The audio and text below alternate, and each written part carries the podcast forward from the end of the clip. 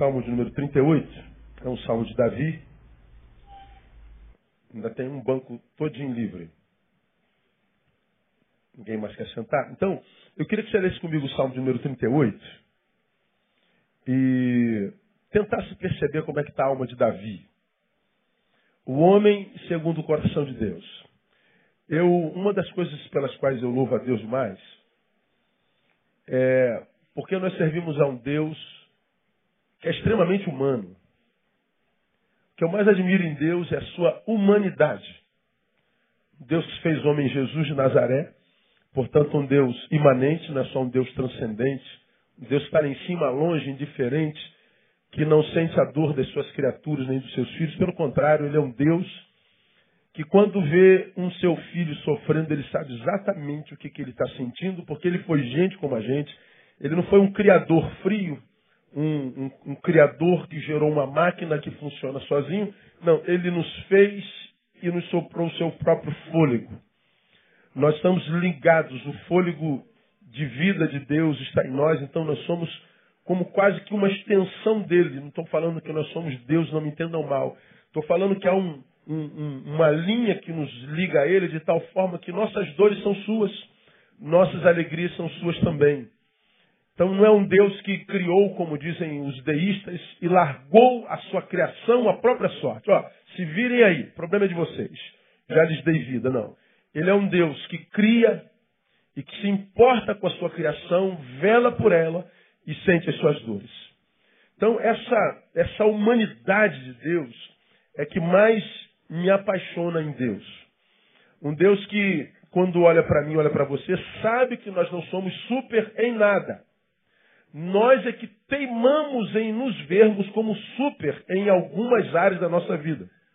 Mas Deus sabe que quando nós nos vemos como super em alguma área da nossa vida, Deus sabe que a gente está com algum problema de visão e Ele entende o nosso equívoco de visão quando a gente se vê como super. Porque Ele sabe que nós não somos super em nada.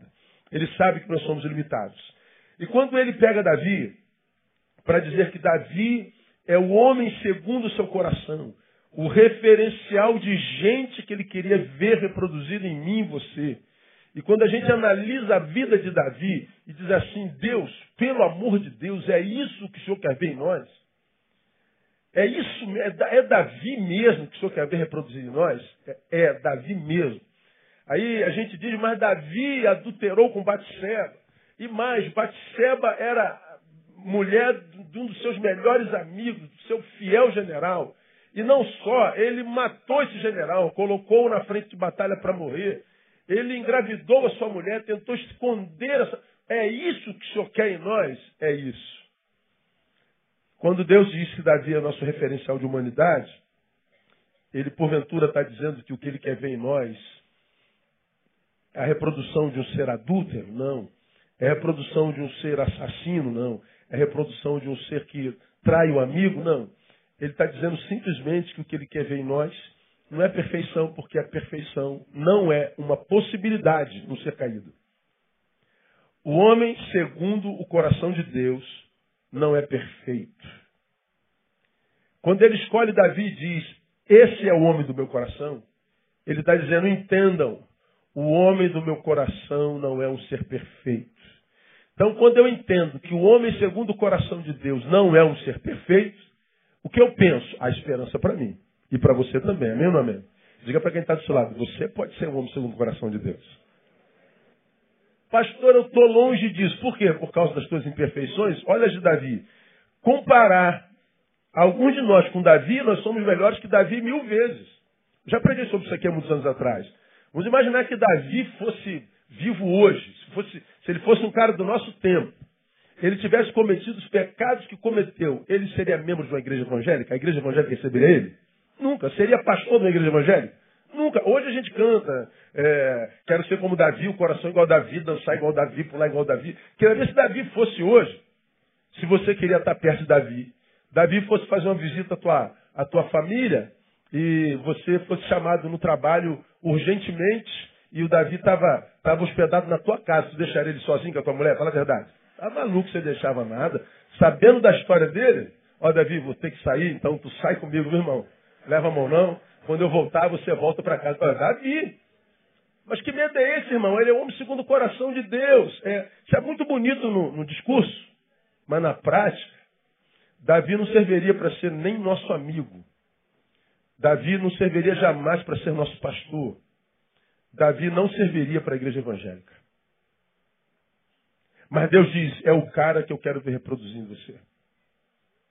Então o que, que eu quero dos meus filhos? Perfeição? Não. Eu quero evolução. Eu quero que vocês melhorem. Porque perfeito eu sei que vocês nunca serão. O que, que Deus vê em Davi? Um cara que cometeu um pecado grave, mas não entregou o pecado e diz, ah, já que está feita a, a, a, besteira, então vamos liberar geral. Então, então, não, não, não. Não, ele peca, se arrepende e volta. Ele não peca e diz assim, ah, mas também quem é perfeito na igreja? Ele não diz que eu estou fora disso, Deus, porque tem um monte de, de. Não, isso, isso, é conversa de. Isso é porque você, você, você foi vencido pelo pecado, está dando desculpa para dizer que foi vencido pelo pecado. Aí tu diz que o problema é a igreja, o problema é o pastor, o problema é o porteiro, o problema é a distância. Não, você é cara de pau, deixa de ser.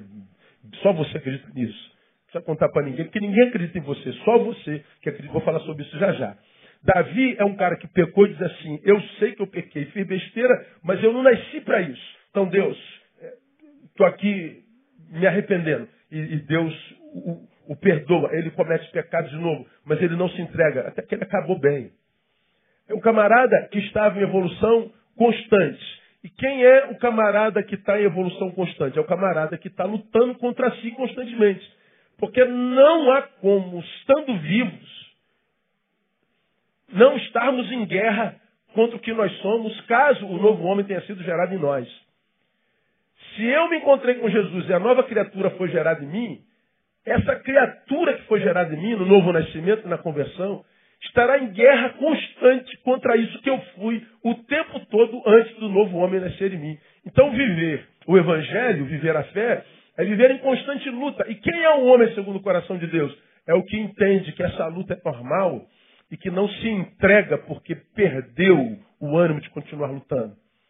É aquele que sabe que a luta é normal e que não fica com coitadismo achando que já era para essa luta ter acabado. É aquele que sabe que essa luta é normal e que ela será cada vez mais intensa, uma vez que ah, o tudo isso te darei do diabo, aquele lá do deserto que disse para Jesus, quando estava com fome, com carência, cansado, ah, proste-se diante de mim que tudo isso te darei. Esse tudo isso era lá no, no, no Jordão, lá num deserto da, da, da Jordânia, lá num, num, deserto que não tinha nada para mostrar para Jesus. Ele está dizendo, tudo isso te darei o quê? O nada, o deserto. Agora, o diabo, quando diz para mim e para você, tudo isso te darei, ele coloca é o Rio de Janeiro, na nossa cara, irmão.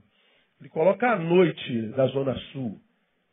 Ele coloca as facilidades que você tem no Facebook, quando você clica e tem de tudo para alimentar sua carne. Hoje tudo isso te darei, é, te darei é muito mais tudo do que aquilo tudo que o diabo ofereceu a Jesus no deserto. Dá para entender isso? Então, esse tudo isso te darei é cada vez mais difícil de dizer para trás de mim, Satanás. A maioria dos que lutaram por muito tempo se prostraram ao diabo e disseram: Me dá tudo isso agora. Estão curtindo tudo isso. E só percebem que o tudo isso empobrece quando, para ter tudo isso, teve de deixar de ser quem foi em Jesus de Nazaré. Aí percebe que a luta que deixou de lutar, pensando que ia gerar em você descanso, foi a luta que, porque deixou de ser lutar, fez de você um derrotado, a despeito de tudo isso que você imagina ter, que a despeito de ser tudo, não consegue mais gerar plenitude no teu peito. O Jesus do deserto é muito mais rico do que qualquer um de nós nos palácios longe dele. No deserto, nele, nós estamos muito mais plenos e ricos do que nos grandes palácios, nos grandes mercados longe dele. Davi era homem segundo o coração de Deus, por quê? Porque o tudo isso nunca foi tentação a ele. E quando ele cedeu a alguma coisa dentro de tudo isso, ele logo voltou para Deus. É um cara em constante evolução. O homem segundo o coração de Deus não é um homem perfeito, é um homem em evolução. Isso me dá esperança, porque cada vez que a gente acorda, a luta é mais intensa. E se a luta é mais intensa, o que, que nós estamos querendo dizer com isso? As sequelas da luta também são mais intensas. A gente tem mais marcas no corpo. A gente tem mais roxos nos olhos. A gente tem mais vermelhidões nos braços. A gente tem mais pancadas nas pernas. A gente é mais sequelado. Quanto mais intensa a luta, mais sequela no corpo, mais sequela na alma. Veja se esse Davi aqui não é um Davi sequelado. 38. Ó Senhor, não me repreendas na tua ira, nem me castigues no teu furor. Porque as tuas flechas se cravaram em mim, e sobre mim a tua mão pesou. Não há coisa sã na minha carne, por causa da tua cólera. Nem há saúde nos meus ossos, por causa do meu pecado. Pois já as minhas iniquidades submergem a minha cabeça, como a carga pesada excedem as minhas forças. As minhas chagas se tornam fétidas e purulentas por causa da minha loucura. Estou encurvado, estou muito abatido, ando lamentando o dia todo, pois os meus lombos estão cheios de ardor e não há coisa sã na minha carne. Estou gasto, muito esmagado, dou rugidos por causa do desassossego do meu coração. Senhor, diante de ti está todo o meu desejo, o meu suspirar não te é oculto. O meu coração está agitado, a minha força me falta. Quanto à luz dos meus olhos, até essa me deixou. Os meus amigos e os meus companheiros afastaram-se da minha chaga e os meus parentes se põem à distância. Também os que buscam a minha vida me armam laços e os que procuram o meu mal dizem coisas perniciosas, mas eu, como um surdo, não ouço e sou qual um mudo que não abre a boca. Assim eu sou como um homem que não ouve e em cuja boca há com que replicar. Mas por ti, Senhor, espero. Tu, Senhor meu Deus, responderás. Rogo, pois, ouve-me, para que eles não se regozijem sobre mim e não se engrandeçam contra mim quando resvala o meu pé, pois estou prestes a tropeçar. A minha dor está sempre comigo. Confesso a, a minha iniquidade, entristeço-me por causa do meu pecado. Mas os meus inimigos são cheios de vida e são fortes, e muitos são os que sem causa me odeiam. Os que tornam o mal pelo bem são meus adversários, porque eu sigo o que é bom. Não me desampares, ó Senhor. Deus meu, não te alongues de mim. Apressa-te em meu auxílio, Senhor, minha salvação. Veja a alma de Davi. Davi está escrevendo um de muitos dos seus salmos. Esse é um salmo chamado de salmo penitencial. Ele está, está pagando a sua penitência. Ele fala que ah, o que ele sofre hoje é consequência da sua própria postura existencial. Nesse salmo de Davi, nós vemos doenças em várias áreas da sua existência. Eu queria que você prestasse atenção comigo. Nós vemos doenças no corpo, por exemplo. Veja os salmos, os versículos 5 a 7. As minhas chagas se tornam fétidas e purulentas por causa da minha loucura. Ele está dizendo, eu tenho ferida no corpo e o problema é a forma como eu vivi. 6. Estou encurvado. Estou muito abatido. Ando lamentando o dia todo. Ele está dizendo que carrega uma carga tão pesada que ele não consegue mais estar erguido, esguio. Ele não consegue mais olhar com altivez. Ele está prostrado, ele está sentindo no seu corpo a somatização do seu modo de vida. Ele diz ainda o versículo 7: Pois os meus lombos estão cheios de ardor ou dor, e não há coisa sã na minha carne. Ele está dizendo: o que eu sinto na alma já está sendo refletido no meu corpo. Ele está falando que está somatizando a sua angústia. Então ele tem doença no corpo, mas ele também tem doença na alma. E essas são as razões da doença do corpo. Veja versículos de 8 a 10. Estou gasto e muito esmagado. Dou rugidos por causa do desassossego do meu coração. Essa noite, André está viajando, está voltando agora de viagem. Eu estava no meu quarto deitado e meu sono é muito leve. Se você jogar um, um clipe no chão, eu acordo. Durmo muito pouco, meu sono é muito, muito, muito leve. Então qualquer coisinha me faz acordar. Essa noite eu, eu acordo ouvindo uns, uns, uns grunhidos humanos. Eu falei, gente, que grunhido é esse? E eu não moro em casa de, de, de de alvena. Isso aqui, por exemplo, só, só para ilustrar para você, isso aqui é drywall, né?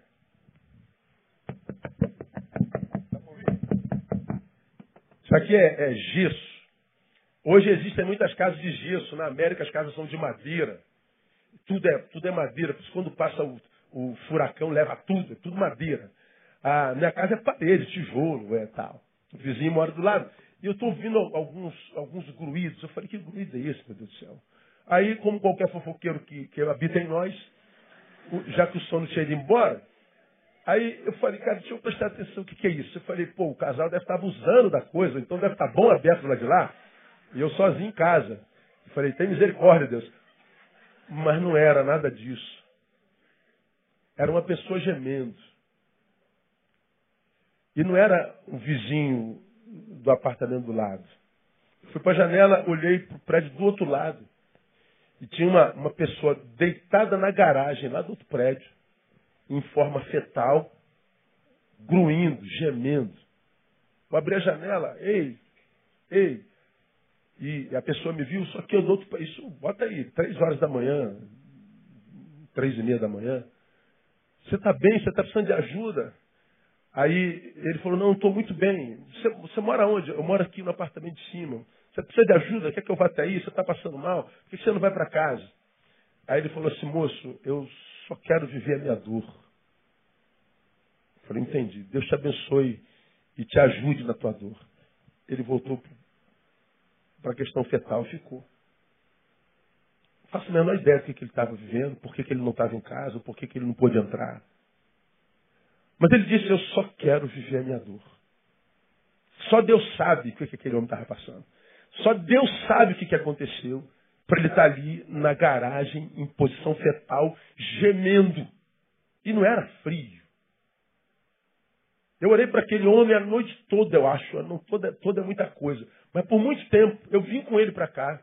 Saí de casa para a igreja hoje, era 6h40, cheguei na igreja 7h10. Muito cedo, não dormi mais.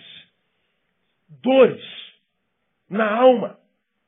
Aquelas que ninguém sabe ver ou percebe. São nossas. Minha e tua. Estão aí. Que ninguém sabe ou sequer é, dimensiona. Alguns dizem, eu imagino. Não, existem dores na nossa alma que nem a imaginação alheia consegue captar. São nossas. Davi está dizendo, eu estou, eu estou ah, gasto e muito esmagado, dou rugidos por causa do meu desassossego, nobre Senhor. Diante de ti está todo o meu desejo, o meu suspirar não te oculto. Sabe, ó Deus, o que, que os meus desejos fizeram comigo. Tu conheces cada um deles, eu não tenho como esquecer, é, esconder do Senhor. E tu sabe o que, que Ele está gerando em mim também. A minha respiração não te oculto. O meu coração está agitado. A minha força me falta. Quanto à luz dos meus olhos, até essa me deixou. Ele está dizendo, eu passo por desmaios constantes. Davi está em angústia profunda. Mas ele não tem só doença física, nem só doença de alma. Essa doença se reverbera nas suas relações humanas. Digamos, são doenças socioemocionais desenvolvem porque a emoção desceu na sua relação social. Aí você vê isso aí nos versículos 11 e 14. Os meus amigos, os meus companheiros afastaram-se da minha chaga. Meus parentes se opõem à distância. Ele está dizendo, a minha angústia de alma somatiza nesse corpo, já tem feridas purulentas e fétidas e já abalou a minha relação de amizade e parental, de parentesco familiar. Davi está dizendo, eu sou a doença ambulante. Aí vem Deus e diz para mim assim, é esse homem que eu quero ver reproduzir em você. Aí eu falo, meu Deus, se Davi, que é o homem segundo teu coração, passa por isso, onde é que eu posso chegar em doença? Até onde? Qual é a profundidade do buraco no qual eu posso me jogar? Se o homem segundo teu coração chegou até aí. Bom, não sei. A gente só sabe onde pode chegar quando chega lá. Eu, nessas andanças de 26 anos de ministério, eu tenho visto alguns buracos que os seres humanos constroem para si e que depois do qual ou dos quais não conseguem sair jamais. E ali permanecem por tantos anos da vida, permanecem por tanto tempo na vida, que muitas vezes quando saem de lá já não saem mais o mesmo. O que está revelado nesse salmo é a capacidade que nós temos de nos auto-sabotarmos é a capacidade que nós temos de sermos tão maus a nós, mas tão maus a nós, que o diabo não precisa pensar em nós. Que o diabo não gastaria tempo atrapalhando o que nós fazemos conosco mesmos. É impressionante a nossa capacidade. Davi está nesse salmo deixando bem claro que a angústia na qual chegou, o buraco no qual caiu, foi construído pela sua própria postura.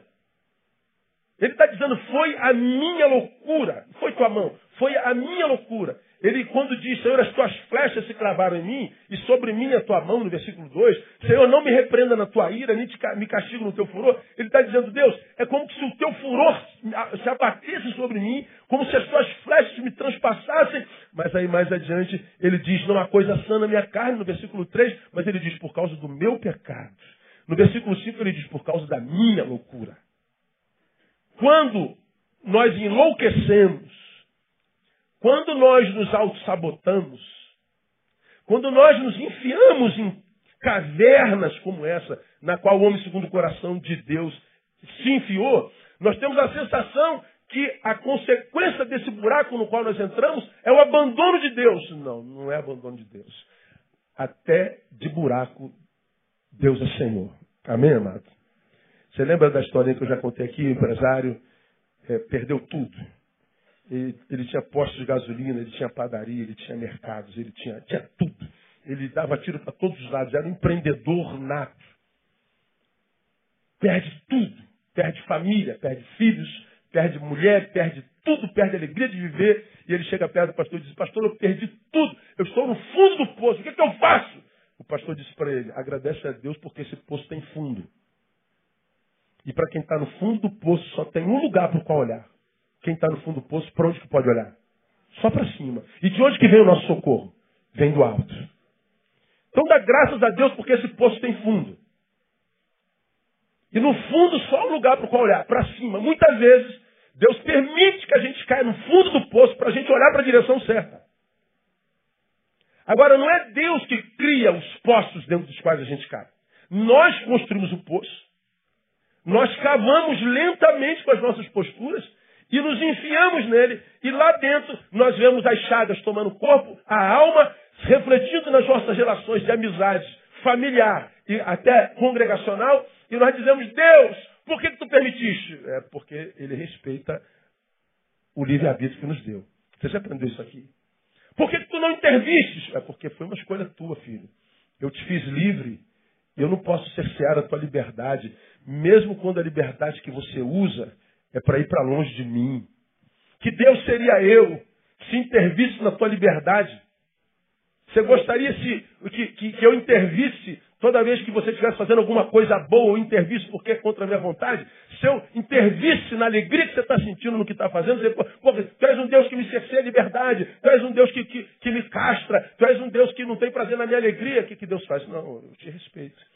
Deus não nos interrompe nas nossas construções, irmãos. Se você caça, se cava seu poço. A palavra está dizendo é poço. Não há água aí, filho. Filho, é o que você está construindo nessa relação não, não, tem como ser abençoado pela. Olha a minha palavra. Meu filho, essa relação de negócio não é, é essa fonte de lucro não é boa. Minha palavra não aprova. Você sabe disso. Mas você continua cavando seu poço. Quando a gente chega no fundo do poço, Deus não, Deus não poderia ter intervido. Porque ele interviria na nossa, nossa livre-arbítrio, Deus não faz isso. Sim, eu louvo a Deus por isso. Eu louvo a Deus por isso. Agora vamos lá. Por que que Davi estava tomado por tanta tristeza? Por que que Davi chegou a um poço tão fundo como esse que é revelado claramente no capítulo 38 do livro de Salmos? Eu quero dar três razões para vocês, bem rapidinho, que já está óbvia, que é tão evidente que eu não precisaria falar. Primeira coisa que faz com que a gente caiba nos nossos próprios nossos buracos: pecados não perdoados. Pecados não perdoados. No versículo 3 e 4, Davi deixa bem claro: Não há coisa na minha carne sã por causa da tua cólera, nem em saúde meus ossos, por causa do meu pecado. Está dizendo lá, o pecado é meu, por causa do meu pecado. O problema é que na pós-modernidade, falar em pecado não está em moda. Porque nós, pós-modernos, clamamos tanto para que nós tivéssemos a liberdade que temos, ou seja, o, os modernos clamaram por liberdade, nós estamos sempre clamando por libertação, por é, é, direito à voz, direito a voto, nós queremos liberdade, liberdade, para liberdade nós fomos chamados. Houve um tempo que as mulheres não podiam votar. Houve um tempo que as mulheres não podiam falar. Na época de Paulo, mulher não podia falar na igreja. Falamos sobre isso ontem lá. Então, a gente busca por liberdade, faz parte da nossa natureza. Deus nos fez jardineiros, lembra disso? Ele nos colocou no jardim e diz, ó, tudo isso é de vocês. Não há paredes. Vocês são bichos do mato. E o mato é vosso. Então ele está dizendo, vocês foram criados para a liberdade.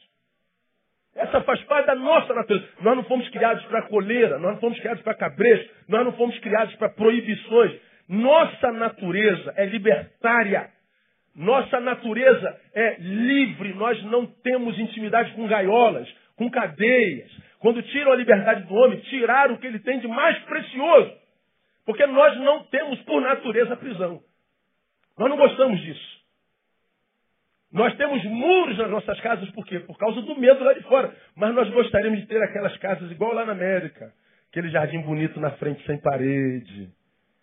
Aqueles, aquelas ruas bonitas asfaltadinhas, pintadinhas bonitinhas. Nós queremos poder dormir com a janela aberta quando está calor. Mas por que, que a gente tranca tudo? Por causa do medo, por causa do pecado. Mas não é para nossa natureza. Viver atrás de muros, viver dentro de prédios, viver cercado por grades, cadeados por todo lado, isso tudo gera opressão na gente, a gente não sabe. Nós fomos criados para a liberdade. O problema é que na liberdade, nós nos tornamos libertinos nós demos vazão ao nosso pecado.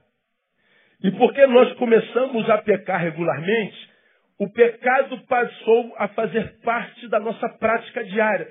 Nós o domesticamos. Ele virou comum para nós. A Bíblia condena, mas ele é uma prática comum na sociedade. Ele é uma prática que faz parte do dia a dia. Por que faz parte do dia a dia? Nós dizemos, pô, nada a ver. Nada a ver. A Bíblia diz que, mas eu acho que não tem nada a ver, não discordo da Bíblia. Eu acho que é um exagero da Bíblia. Quem escreveu isso foi Paulo, que foi fariseu. Ah, quem escreveu isso foi Davi, que foi adúltero. Engraçado, quando é Paulo que escreve uma coisa que você gosta, você diz é Bíblia, mas quando Paulo fala é pecado, você diz Paulo é fariseu. Quando Davi escreve uma coisa que é promessa, você cita Davi, mas quando a Bíblia diz que Davi é pecado, aí você, não, aí não, é Davi era adúltero. Nós vamos dando um jeitinho brasileiro para adequar a Bíblia a fim de que ela nos absolva. Nós pegamos a cultura em voga e colocamos frente a frente o que a palavra diz. E a gente diz, a palavra foi escrita há quatro mil anos atrás, há dois mil anos atrás. E a gente diz, não é mais palavra de Deus para hoje. Pois é, nós estamos domesticando o pecado. Nós estamos domesticando o pecado. Eu dou um exemplo crasso e fala sobre isso quase sempre da briga. A gente fala a necessidade de aceitar o homossexual, a necessidade de respeitar o homossexual, e a gente tem que fazer tudo isso. Mas ainda assim a Bíblia continua dizendo que a homossexualidade é pecado. Ele tem que ser aceito, tem que ser ajudado, tem que ser tudo. Mas a Bíblia continua dizendo que a homossexualidade é pecado. Não tem como adequar a Bíblia para que, amando o homossexual, nós tiremos da Bíblia a realidade de que aquilo seja pecado. É pecado. Temos que achar um jeito de amá-los, de servi-los, de acolhê-los, mas sem que a gente tenha que apagar da Bíblia a realidade que a Bíblia diz lá a respeito desse pecado. A Bíblia fala de um monte de coisa. A Bíblia fala que a mentira é pecado. A Bíblia fala que a maledicência é pecado. Ah, pastor, mas eu estou falando aqui dela aqui porque você só não sabe o que ela falou de mim ontem lá. É verdade, ela é uma maledicente pior do que você. A língua dela é maior do que a sua. Mas o fato dela ser quem é não te dá direito de você fazer o mesmo com ela. É pecado. O problema é que nós tiramos a ideia do pecado da nossa vida. Isso não existe mais. Isso está fora de moda, pastor. Isso é coisa do passado. Isso é coisa de outro tempo. Falar sobre isso rola, não dá mais. Está é, tá fora de moda. Então, a gente acaba por tratar o pecado de duas formas. Aprenda isso, minha igreja. Duas formas. Primeiro, corrompendo a nossa mente. O que é corrupção da mente? É quando nós condicionamos a nossa mente para achar que aquilo que nós praticamos não é pecado. Ou seja, ah, todo mundo está fazendo? Tá. O que, que a Bíblia diz? Que é pecado. Pô, mas cara, pensa bem, cara, que mal é nisso? Bom, eu não sei que mal é nisso, mas a Bíblia está dizendo que é. Se a Bíblia está dizendo que é, eu não quero colocar o meu achismo nisso. Eu vou ficar com a palavra. Mas por que a gente não se conforma? Porque não fazer isso parece que tira de nós algum sabor da vida. A, a gente faz isso e a gente condiciona a nossa mente para que ela não ache que isso seja pecado, ainda que a Bíblia diga que o seja. Nós condicionamos a mente, nós mentimos para nós mesmos. Vou dar outro exemplo aqui. Ó. É muito comum hoje o divórcio, né? Nós pregamos sobre isso há bem pouco tempo atrás. Ano passado, 1 milhão 160 mil casamentos. 341.143 divórcios. Então, para quatro casamentos, para um pouco mais de três casamentos, um divórcio. Nunca tivemos tanto divórcio no Brasil como tivemos de 14 para 15. Para cada três e meio casamento, um divórcio. E só 20 anos atrás era para cada 100 casamentos, um divórcio. Então, a família está perdendo. A família está sendo desconstruída. Nós estamos sendo deformados, estamos sendo apagados. O projeto de Deus para o homem está sendo apagado. Isso é claro. E o que, que acontece muito? Como nós não nascemos para vivermos solteiros, para vivermos sozinhos, a não ser que seja por opção, ah, não é bom só, ah, a pessoa é, se separa, o divórcio ainda não saiu, e antes do divórcio sair, ele começa um relacionamento aqui. Ó. Bom, se o divórcio não saiu, e eu começo um relacionamento aqui, me responda vocês que sou ovelha. Como é que eu posso chamar esse relacionamento à luz da palavra? Não ouvi? Não ouvi? Ainda não ouvi? Ah, vocês ovelhas sabem disso. Porque vamos dizer que você está é, é, é, é tá separado dela, mas ainda no papel está casado. Já está morando com a outrazinha ali. Ó. Aí saiu o sorteio do teu apartamento lá no, no, no, no consórcio da Caixa Econômica. Ó, você tem que vir aqui para preencher o teu cadastro. Aí tu chega lá, Estado Civil. Qual Estado Civil que você bota lá? Ah, amaziado. É, amigado. Qual é o teu Estado Civil? Casado. Para lei, você é o quê? Casado. Para a Bíblia, você é o quê? Casado. Mas para você que não está conseguindo lidar com a situação da solidão e nem conter o teu tesão, o que você faz? Você vai viver com outro a si mesmo. E o que a palavra diz? É pecado. Você não se importa porque o teu desejo deseja outra coisa. Entre o que a Bíblia diz e o teu desejo, o que você faz? Você condiciona a tua mente para dizer que isso não é pecado, isso é normal, porque a pós-modernidade diz que é normal, e você vive segundo o teu desejo. O teu desejo mata uma necessidade biológica. Mas esse desejo que faz com que você comece uma relação em pecado, faça com que essa relação seja minorizada. Ela não tem a bênção da longevidade. Ou seja, você vai quebrar a cara de novo, porque começou errado. Ah, mas pastor, eu achei que eu, eu, eu não senti no meu coração ser pecado. Por que não sentiu? Porque tua mente foi condicionada. Então, quando eu me encontro com tanta gente triste, com tanta gente depressiva, e você lê, agora saiu aí os dados da OMS sobre depressão no mundo, 350 milhões de pessoas no mundo com depressão. Até 2020 vai ser a causa de, de maior incapacitação da humanidade. A humanidade está sendo trucidada pelos seus afetos, pelos seus sentimentos. E por que, que a gente está sendo trucidado pelos nossos afetos? Por que, que os nossos afetos estão nos matando, como estavam matando Davi, se a gente tem tanta liberdade para viver afetivamente? É porque a gente está vivendo afetivamente errado. Nós temos que condicionar a nossa mente, nossos princípios, principalmente da palavra, para ceder aos desejos da nossa carne. Pecado. Enquanto a gente tiver pecado, e sobretudo os opcionais, nós estamos impedindo Deus de sarar o nosso interior. Nós estamos impedindo Deus de fazer de nós morada, de Deus de manter equilíbrio nas nossas emoções. Nós vamos estar adoecidos afetivamente. Você está aqui, ó, está muito ruim, irmão. Está numa angústia só. Por fora está aquela beleza toda que você mostra no Facebook, que você sabe que é mentira. Não acredite na felicidade do Facebook, é mentirosa. Você está aí numa angústia doida, a gente vê na cara. Por exemplo, você está longe de Deus, a gente vê na fisionomia, assim, O senhor está fora de Deus, a gente olha para a cara dele assim, o brilho, o brilho da glória foi embora. Pesquisa na Bíblia, Icabode, foi-se a glória. O brilho do Espírito some da face dele. É fácil de se ver. Mas por que some? Pecado. Mas pecado está fora de moda, pastor. Está fora da moda, mas não está fora da Bíblia. Continua na Bíblia. Então a gente ou lida com o pecado, com a corrupção da nossa mente, né? A, a condicionar a nossa mente para achar que aquilo não é pecado, né? O que, que acontece? A gente condiciona a nossa mente, corrompe a nossa mente para achar que aquilo não é pecado, e o que, que acontece? A tua mente acaba se adequando ao pecado. Ela se adequa. Ela é uma mente na qual mais, não mais o Espírito Santo trabalha. Aquela luzinha que fica dentro de nós, meu filho, não é prática de filho meu. Esse lugar não é teu. Filho, não é assim, meu filho. Teu coração está te condenando, filho.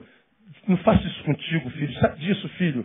Filho, você vive para a glória do meu nome, filho. Não, não, não, não, não faça isso contigo, não se auto-sabote. Eu tenho projetos para você, filho. Permanece no meu amor, filho. Permanece no meu caminho, filho. A tua mente é condicionada a se corromper para que você se adeque. O que, que acontece? A sua mente se adequa ao pecado.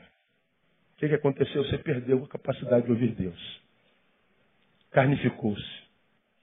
O que estava acontecendo com Davi? Ele está dizendo, é o meu pecado. Mas existe uma outra forma da gente lidar com o pecado. Com admissão e arrependimento. Deus, eu reconheço, é o meu pecado. Não me esmague.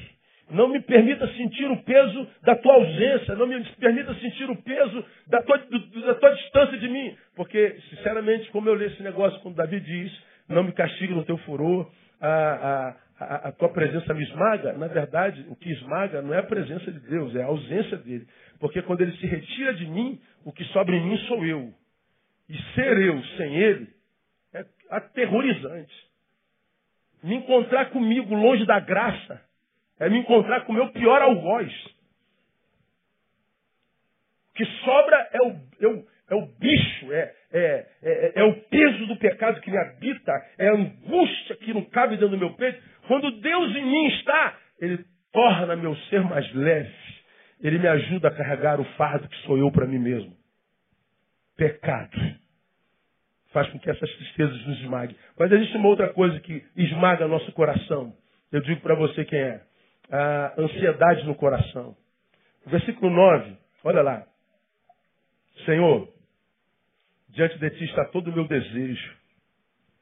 O meu respirar não te é oculto. Ele está dizendo, Deus, tu sabes o que eu desejo, tu sabes a ânsia da minha alma. Tu sabes o que eu mais quero, tu sabes como esse negócio está me dominando, tu sabes como mexe com a minha, minha respiração. Eu estou eu tô tendo taquicardia. Ele está falando da sua ansiedade. Ele está dizendo, se a ansiedade nos toma, rouba de nós a qualidade de nossa vida. Agora, olha que coisa interessante. Veja, já falei sobre isso aqui lá atrás, muitos anos atrás. Ansiedade. Quem aqui, sinceramente, se reconhece seus pastor, eu sou ansioso. Eu reconheço isso. Levante a mão. Fica com a mão erguida. Quem está na frente, olha para trás. Dá uma olhadinha para trás. Ansiedade é uma coisa comum ou não na pós-modernidade? Comum. Agora, por que é comum deixou de ser danosa? Não.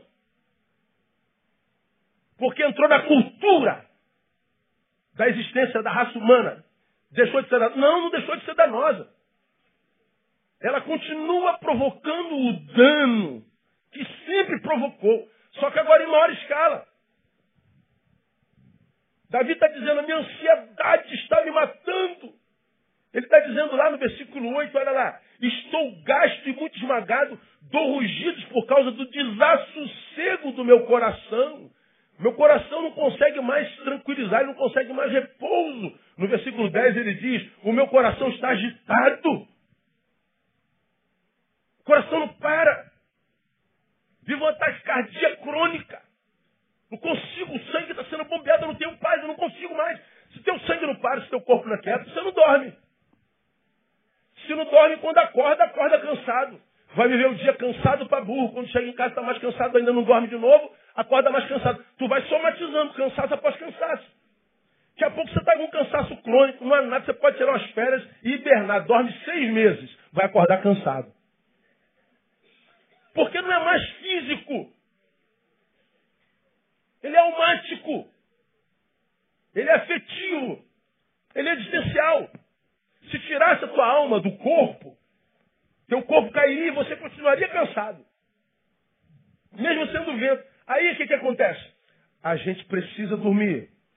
Aí vai o ciclo. Você vai no teu primeiro remedinho. Ó, remédio é uma benção. Deus deu ao homem sabedoria para criar remédios para compor o que nosso corpo não produz depois de um tempo. Mas, por natureza, nós não nascemos para tomar remédio. Hoje, irmãos, nós somos o maior consumidor de Rivotril do mundo. Nossa sociedade está tomando Rivotril igual água. Eu ia perguntar, quem toma Rivotril aqui? Não vou perguntar não, fique tranquilo. Porque eu ia conduzir você à mentira e eu não quero que você minta. Pessoas dizem, ah, ah, ah, eu, eu corro para o Rivotril. Rivotril virou status. Ah, eu tomo dois Rivotrios. Se, se, você olha assim, ó, os papos, Rivotril, como se Rivotril fosse uma cibalena. Ainda existe cibalena? Nem existe mais, existe. Pois é, na minha época tinha cibalena. Agora é Neuza, né? Neuza, Neuza, Neusaldina. Tudo nós recorremos ao remédio. Tudo nós vamos para a pílulazinha. Sim, que bênção que elas existem, mas elas não deveriam ser o nosso recurso primeiro. Elas consertam de um lado e estragam do outro. Elas acabam com o efeito biológico, no soma, mas não, não, não, não trabalha na causa. Ela só trabalha o sintoma. O que, que acontece? Chega uma hora que o teu rivotril já foi absorvido pelo seu sistema imunológico, já não faz mais efeito no teu corpo. Tem que tomar outro remédio mais forte. Esse outro remédio mais forte mexe com a tua libido. Aí você não consegue mais ter prazer com teu marido, com tua esposa. E teu casamento começa a fracassar por causa de uma pílula. Daqui a pouco tira o teu sono, você tem que tomar outro remédio para o sono. Daqui a pouco você está com uma caixa de remédio do teu lado. Refém das pílulas. E chega uma hora que a vida está tão ruim com aquelas pílulas que você tem vontade de tomá-las todas de uma vez como aconteceu de ontem para outro, de ontem para outro, de ontem para hoje, com uma pessoa de nossa igreja. Tentou suicídio tomando pílulas. Por quê, pastor? Por causa da ansiedade. Ânsia.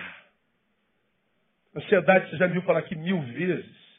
É, é, é, é trazer o vírus do amanhã para o teu hoje. É encharcar o teu hoje de amanhãs. Você está tão desesperado pelo que vai acontecer amanhã, se vai dar certo, se vai conseguir, se vai ter êxito, se vai voltar, se não vai, o que, que vai acontecer. Você está tão sequestrado pelo amanhã que você esquece de viver o hoje. E no hoje você não vive o agora. A gente não consegue viver o, o, o tempo presente. Nós nunca estamos no presente sozinho. Preguei sobre isso alguns domingos atrás. Toda vez que a gente está sozinho no presente, a, a, você se lembra disso aqui? A, a, a, gente não vive mais o agora. A gente, a gente parou em algum canto. A gente liga esse troço aqui. Abaixa a cabeça e fica aqui. Ó. Não viu o que, é que passou aqui? Quem passou ali? O cara deu um tiro na cabeça ali, tu não viu? Outra criança caiu ali, bateu com a cabeça, tu não socorreu? O passarinho pousou no teu ombro, cantou a música do, do, do, do Djavan para você, você não viu? Ah, a vida está passando. E você está aqui, ó, de cabeça baixa.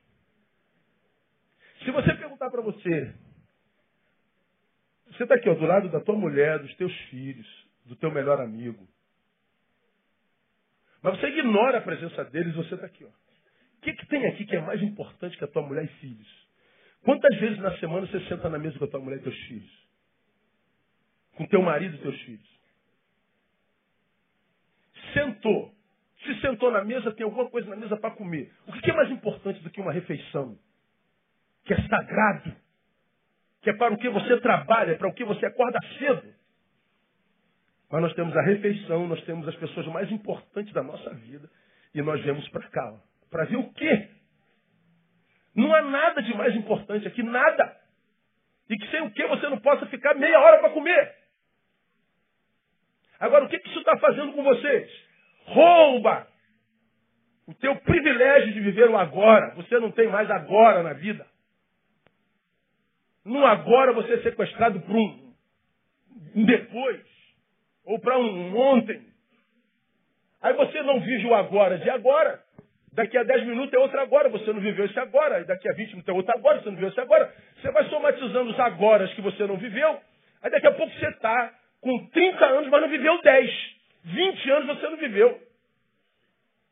Aí chega uma altura da vida com um buraco desse tamanho. O que está faltando em mim? Está faltando aquela vida que você jogou fora nos agoras que não viveu. Uma geração pobre de agoras. Que não olha mais no olho, cara que não pisa no chão, que não curte o belo. Quando fala de belo, é só o belo sexual. A mulher gostosa ou o homem gostoso. Mas não tem mais belo que não seja sensual ou sexual. É um reducionismo existencial sem precedentes. É uma perversidade o que o ser humano faz consigo hoje. Como você domingo passado, pastor, a gente não sabe nada da sua vida, a gente não sabe o que, que o senhor come, onde é que o senhor vai, com quem que o senhor vai. Pô, por que o senhor não abre o Facebook? Ah, vai te catar, irmão. Não, nós temos a sensação que o senhor não faz nada. Não, a vida não acontece no Facebook. O melhor da vida não é publicável. A vida além da máquina. Agora nós viciamos esse negócio. A gente não consegue almoçar mais. Nós não temos mais relações humanas. Vamos deixando como eu tenho dito, de viver relações vitais de vida, troca de vida. E nossa vida vai se empobrecendo pela vida que não veio.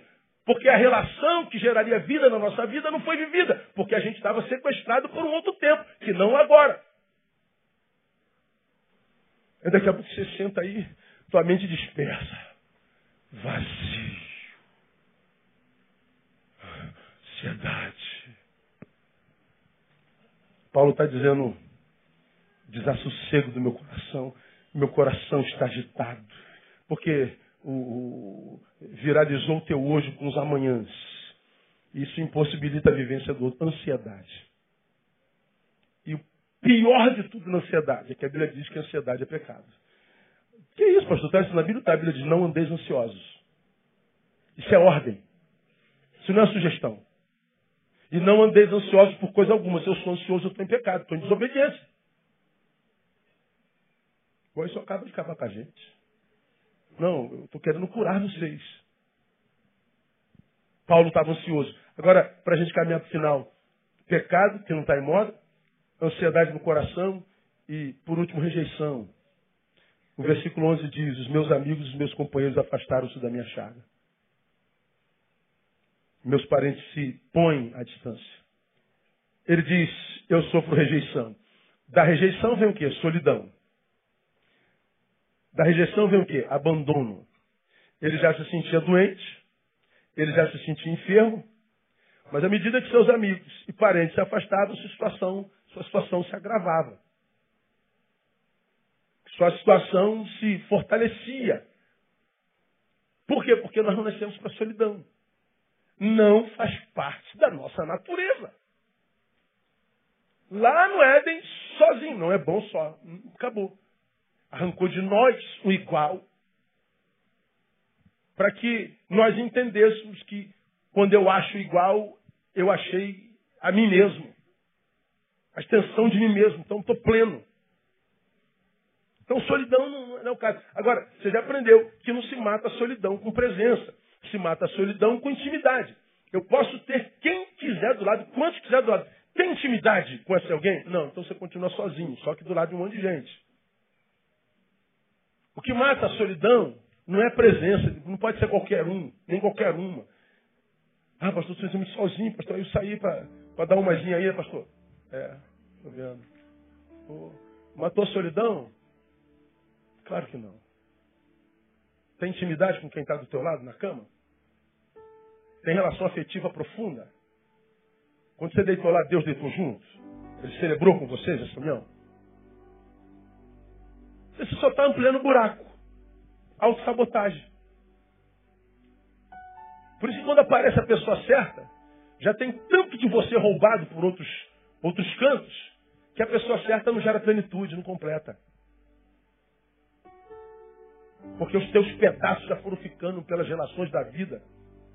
Porque viveu como um animal, como um bicho apenas. Aí não há mais relações que gerem plenitude. Porque é difícil achar plenitude de amizade hoje, porque eu não tenho amizade que não seja através disso aqui. gente, quando, pô, cara, quanto tempo eu não te vejo, brother, pô, que saudade. Pô, amizade que é amizade, dura a distância. Os discursos são lindos. Aí a gente vê um amigo que não vê há 20 anos, quando senta na mesa, cada um fica no telefone. Pô, cara.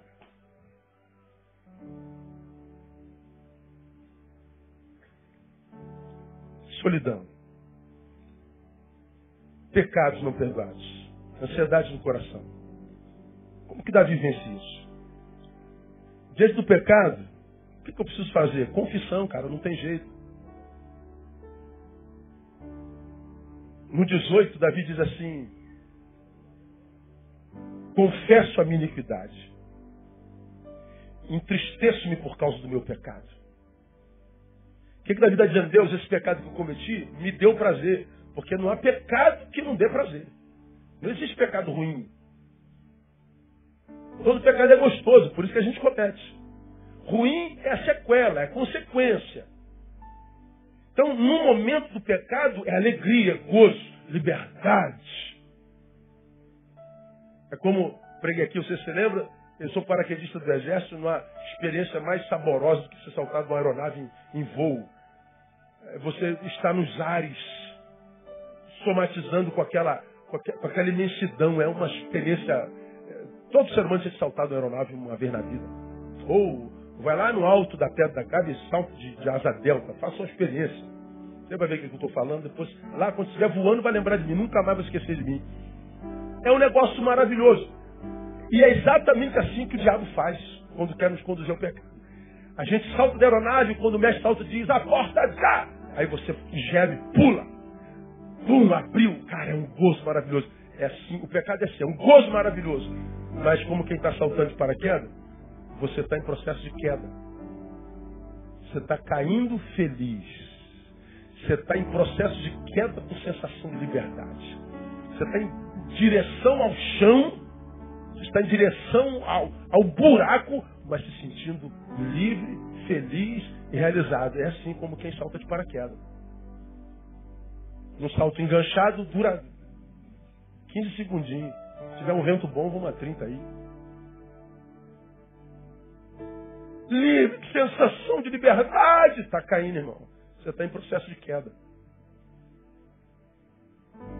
Davi está dizendo, Deus, eu me entristeço com o meu pecado, eu confesso minha iniquidade. Cara, se você quer parar com essa autossabotagem, quer sair desse buraco, quer sair desse poço, dessa mentira que é, de achar que é só o diabo, só o diabo, só o diabo.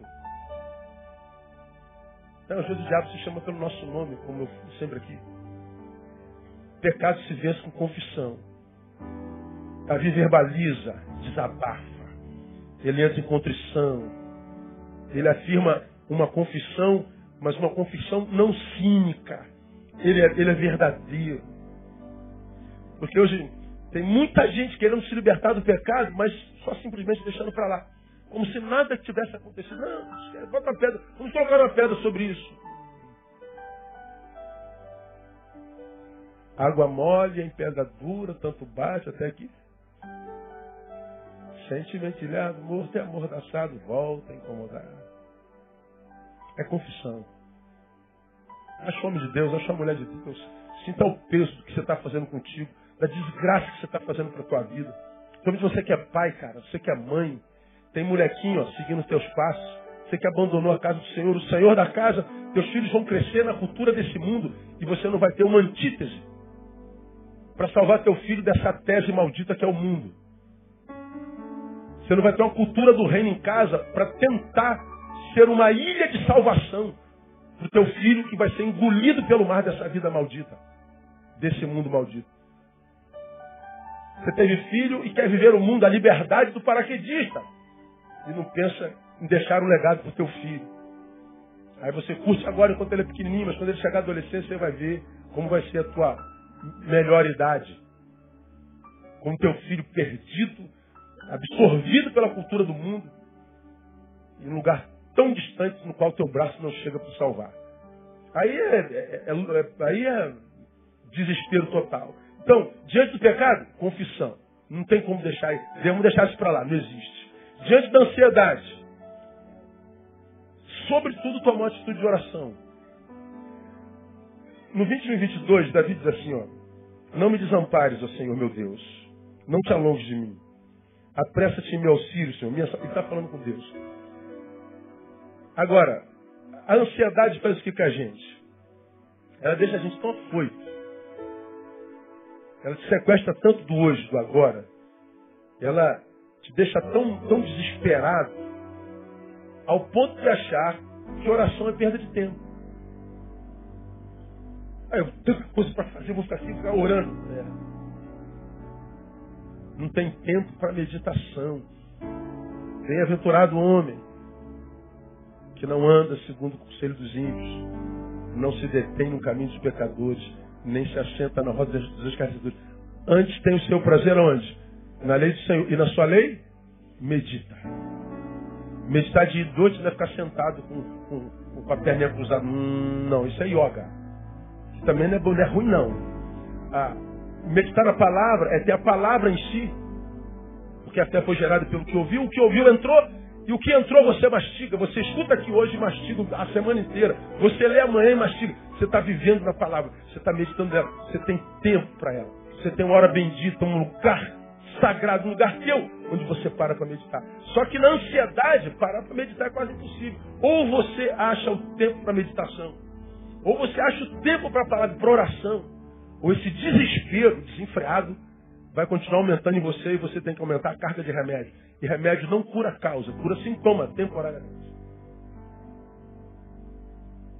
Você sabe que a oração que transforma nosso relacionamento, nosso encontro com Jesus em relacionamento. Se eu não falo com ele, embora ele fale comigo, eu não tenho relacionamento com ele, eu sou estranho. Se ele fala eu não falo, não é diálogo, é monólogo. Então só a relação quando há diálogo. Palavra e oração. Então você tem que tomar uma atitude de oração. É, a Bíblia diz, em tudo sejam conhecidas diante de Deus as vossas petições, Filipenses 4, 6 e 7. Então a gente tem que, estar tá tem que falar com Deus, desaguarde diante dele. E não ter medo de fazer isso. Ah, entre no teu quarto, fecha teu quarto, sem marido, sem mulher, sem filho, sozinho e derrame. Derrame.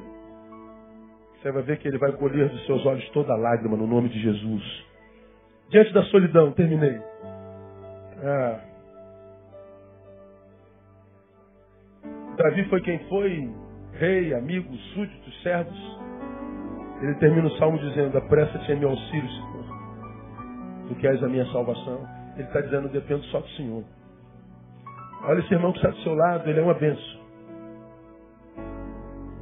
O irmão que está na tua frente é uma benção, o irmão que está atrás de você é uma benção. Mas você não pode depender dele, não. Quando a angústia chega no lugar onde chegou a de Davi, Ninguém pode fazer nada por nós, não. É só Deus. Mas não é o Deus do culto e nem da igreja de mercado. É o Deus do quarto. Porque é nessa pecha, na dor do homem, que a igreja de mercado tem extorquido todo mundo.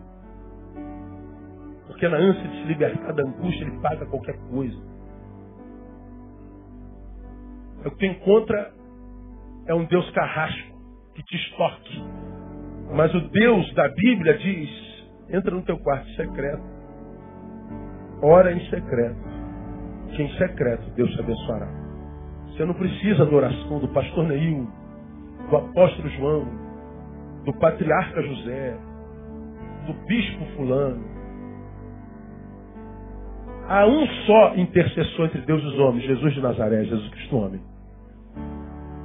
Então se no teu quarto, como você viu pregar aqui, não é só um dormitório, há um altar.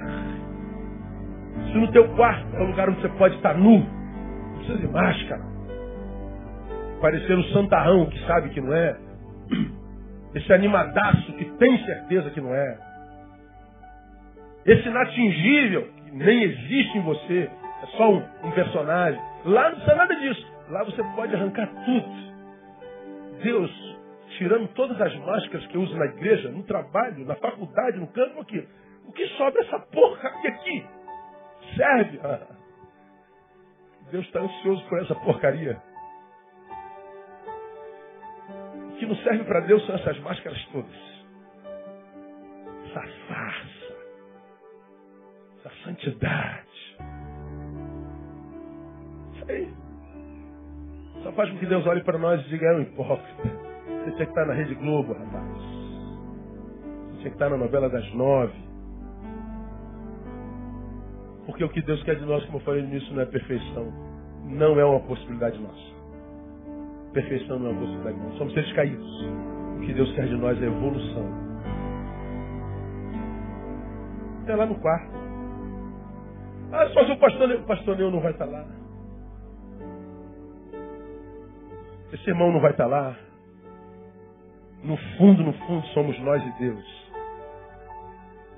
O resto é analgésico. Então, se no quarto a gente encontra um Deus que age em secreto, você não precisa de mais nada. Tudo que acontece fora do quarto é só para fazer transbordar. Não é mais necessidade. Se eu encontrei com Deus no quarto, me encontrar com, com Andréia, ou com Zé, ou com Giovanni, é só por lazer, só prazer, só para complemento. Não é para necessidade agarrar o Giovanni. Não me deixa, não me deixa, pelo amor de Deus. Não. Isso é uma carga pesada demais para Giovanni, para qualquer um. Porque ele também tem muitos problemas.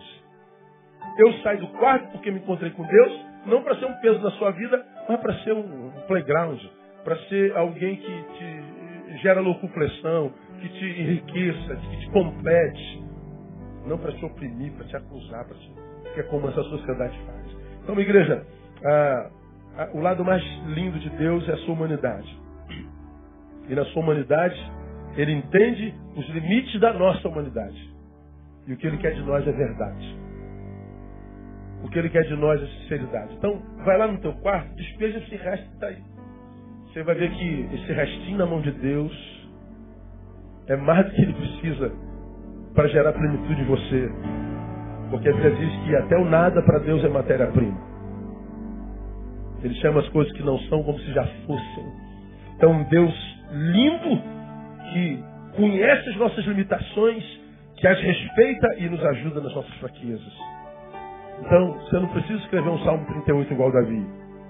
Despeja tudo isso lá no quarto, em sinceridade, Torne isso uma prática e você vai ver que toda vez que você despeja nele, você sai mais leve. E a vida vai despejar em você de novo. Despeja nele e você sai mais leve. E assim a gente vai. Dia após dia, todo dia, sendo renovado, com, como diz João, graça sobre graça. E a graça nos basta. Que Ele nos dê vida, vida nele através da graça, através de Cristo Jesus. Que Ele te abençoe. Vamos aplaudir, vamos embora para casa.